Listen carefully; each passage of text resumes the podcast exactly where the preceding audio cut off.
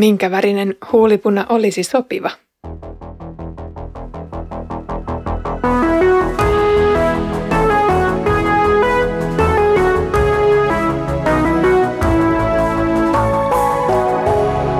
Kirjoitusten pauloissa. Tervehdys sinulle, joka olet tullut kuuntelemaan Kirjoitusten pauloissa Raamattu podcastia. Olen Iida ja luen kanssasi ensimmäistä Pietarin kirjettä. Viime aikoina olemme lukeneet kristityn paikasta maallisessa ja pakanallisessa yhteiskunnassa sekä työntekijän roolissa. Tänään sukelletaan avioliiton syövereihin. Luen nyt ensimmäisen Pietarin kirjeen kolmannen luvun alusta. Samoin te vaimot, olkaa kuuliaisia miehellenne, jotta myös ne miehet, jotka eivät ehkä usko Jumalan sanaan, nyt vaimonsa elävällä esimerkillä ilman sanojakin voitettaisiin – kun he näkevät teidän elävän Jumalan pelossa puhdasta elämää. Älkää pitäkö tärkeänä ulkonaista kaunistusta, älkää hiuslaitteita, kultakoruja tai hienoja vaatteita. Teidän kaunistuksenne olkoon katoamatonta, salassa oleva sydämen ihminen, lempeä ja sävyisä henki. Tämä on Jumalan silmissä kallisarvoista. Näin kaunistivat itsensä entisajankin pyhät vaimot, jotka panivat toivonsa Jumalaan – he olivat miehilleen kuuliaiset. Saarakin oli kuuliainen Abrahamille ja kutsui häntä herraksi. Ja Saaran tyttäriä tekin olette, kun teette hyvää, ettekä anna minkään uhkailun pelottaa itseänne. Samoin te miehet, eläkää vaimonne kanssa ymmärtäväisesti, muistaen, että hän on heikompi osapuoli. Osoittakaa hänelle kunnioitusta, sillä hän on yhtä lailla armon ja elämän perillinen – näin ei mikään tule esteeksi rukouksillenne. Pietarin tämänkertainen opetus kohdennetaan molemmille aviopuolisoille, eli miehelle ja vaimolle. Tavanomaisesti Uuden testamentin antaman avioliittoopetuksen kärki on miehen ja naisen asemassa avioliitossansa. Miehen tehtävä on olla avioliiton palveleva pää, joka on vastuussa Jumalalle koko liitosta. Vaimon tulee kunnioittaa miestään, mutta ei mitenkään sorrettuna. Avioliitolle annetaan usein vertauskuvaksi Kristuksen ja seurakunnan välinen suhde. Nyt Pietari lähtee liikkeelle tästä lähtökohdasta ja pysyy siten johdonmukaisena alkukristilliselle opetukselle. Hän kuitenkin antaa vielä oman näkökulmansa eriuskoisten keskellä eläville seurakuntalaisille. Ensiksi sekä vaimoa että miestä kehotetaan pysymään kuuliaisina ja kunnioittavina toisiaan kohtaan. Miehelle osoitetaan perheen pään tehtävä, mutta suhteessa vaimoon tulee kehotus elää ymmärtäväisesti. Liian kovat sanat ja kohtelu musertavat naisen. Herkän naisen sisintä tulee kohdella ja johtaa hellävaraisesti. Se on Jumalan mielen mukaista. Siten liitto voi kestää, kunnes kuolema puolisot erottaa.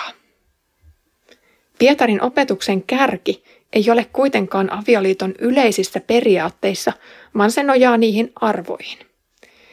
Edellä luetut kohdat kristityn todistajan tehtävästä pakanamaailman keskellä tuodaan nyt niin sanotusti kotikentälle, eli avioliiton ja perheelämän keskelle. Monen kristityn kodissa oli nimittäin se tilanne, että ainoastaan toinen puolisoista oli ottanut Jeesuksen vastaan – Toinen jatkoi elämää pakana Jumalan tai vanhan liiton mukaan. Piitari viittaa tähän ilmiön heti jakson alussa puhumalla niistä miehistä, jotka eivät usko Jumalan sanaan.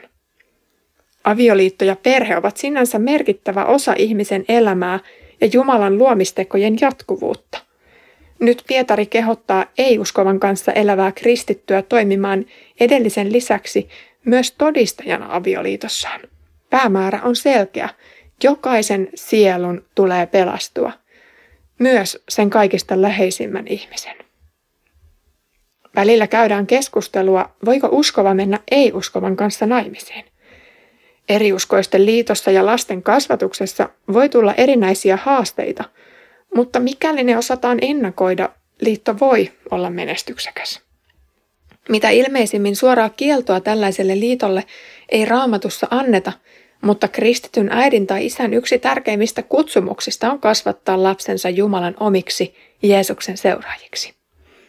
Mikäli uskosta osaton puoliso vastustaa tätä päämäärää, liitossa voi tulla eteen lukuisia, ehkä ylitse pääsemättömiä haasteita. Pietarin kohderyhmä elää nyt siinä tilanteessa, että avioliitto on solmittu jo ennen uskoon tuloa. Eikä siitä tule erota tässäkään tilanteessa. Nyt etsitään kestäviä periaatteita, joilla tässä liitossa voidaan elää sovussa ja lopulta Jumalan kunniaksi. Pietari haluaa, ettei mikään tule esteeksi aviopuolisoiden keskinäiselle rukoukselle. Siinä lienee peiliin katsomisen paikka myös monelle kristitylle pariskunnalle. Tämän tekstin äärellä minulta on kysytty, kieltääkö Pietari tai raamattu meikkaamisen. Tässähän sanotaan, älkää pitäkö tärkeänä ulkonaista kauneutta ja teidän sisäinen kaunistuksenne olkoon katoamatonta. Suoraa meikkaus tai muuta kaunistautumiskieltoa ei näistä sanoista voida löytää. Ne vain kertovat, ettei näitä tule pitää naiseuden tai vaimouden keskeisimpinä asioina. Ulkoista kauneutta tärkeämpi asia on sisäinen kauneus. Tässä kohtaa se on kuuliaisuutta omalle miehelle tai lempeyttä koko talon väelle. Tällainen kristillinen vaimous on Pietarin mukaan avain uskosta osattoman aviomiehen voittamiseksi Kristukselle. Jos uskoon tullut vaimo elää entistä parempaa elämää myös avioliitossa, mies ei voi väittää uskon olevan vaimolleen huono ratkaisu. Vaimo saa siis todistaa puolisolleen paitsi sanoin, myös teoin ja elämän tavallaan. Hän saa avoimesti kertoa, että hän seuraa nyt Jeesusta ja että Jeesus on nyt minun Herrani. Mies saattaa tosin kokea asemansa uhatuksi, koska hänenhän piti olla naisensa Herra. Onko hän menettänyt nyt paikkansa? Samaan tapaanhan keisari koki Jeesuksen kuninkuuden hankalaksi ja vainosi kristittyjä koko yhteiskunnassa. Vaimolle annetaan vielä eräs säpsähdyttävä kommentti. Älä anna minkään uhkailun pelottaa itseäsi. Vaimot siis kohtasivat jonkinaista vainoa, uhkailua ja pelottelua aviomiehiltään. Ja tämä tapahtui Jeesuksen nimen takia.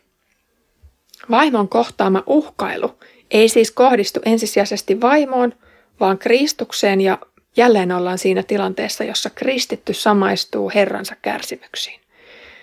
Kuten Kristusta pilkattiin, niin myös hänen seuraajiaan pelotellaan, herjataan, uhkaillaan aina ja kaikkialla.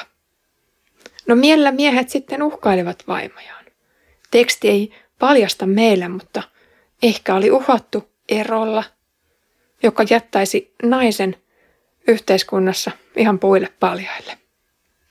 Mutta jälleen kerran on pakko sanoa, että sorto, vaino ja pelottelu ynnä muu sellainen ei ole missään tapauksessa oikein raamatunkaan äärellä.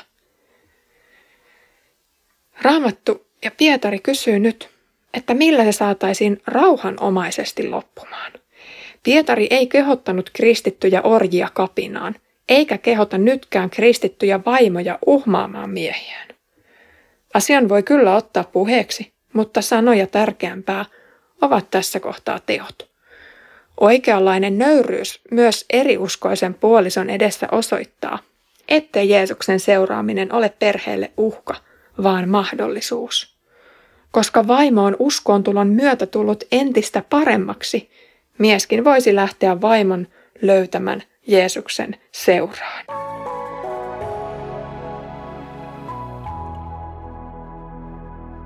Usko ei siis totisesti ole Pietarin mukaan vain koristeesine, jota ihaillaan sunnuntaisin seurakunnassa, vaan usko läpäisee kristityn arjen jokaisen ulottuvuuden. Suhteessa esivaltaan, esimieheen ja aviopuolisoon eletään kristillisten periaatteiden mukaan. Ennakkoluuloja herättävä usko osoitetaan hyväksi ja oikeaksi näille epäilijöille, kun eletään omaa elämää kehuttavalla tavalla. Näin voidaan voittaa myös vastustajat Jeesuksen puolelle ja Jumalan valtakunta etenee. Kiitos kun kuuntelit tämän kertaisen jakson. Toivottavasti tämä herätti sinussa ajatuksia. Kuulisin niitä mielelläni. Voitkin antaa palautetta avaimia.net-sivustollamme. Ensi kerralla keskitymme yhteen kristillisistä elämäntavoista, eli hyviin tekoihin ja hyvän puhumiseen. Siihen asti Herramme Jeesuksen Kristuksen armo, Isän Jumalan rakkaus ja Pyhän Hengen osallisuus olkoon meidän kaikkien kanssa.